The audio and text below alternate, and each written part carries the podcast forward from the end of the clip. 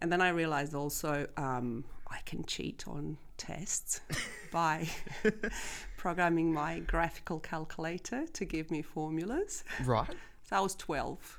Wow. and you were working that out. Yeah. so that's that's kind of where my passion comes through in terms of I realized that computers can be very helpful, very functional. Um, I started getting really good grades at school, Wonder why. especially physics and maths. yes, of course.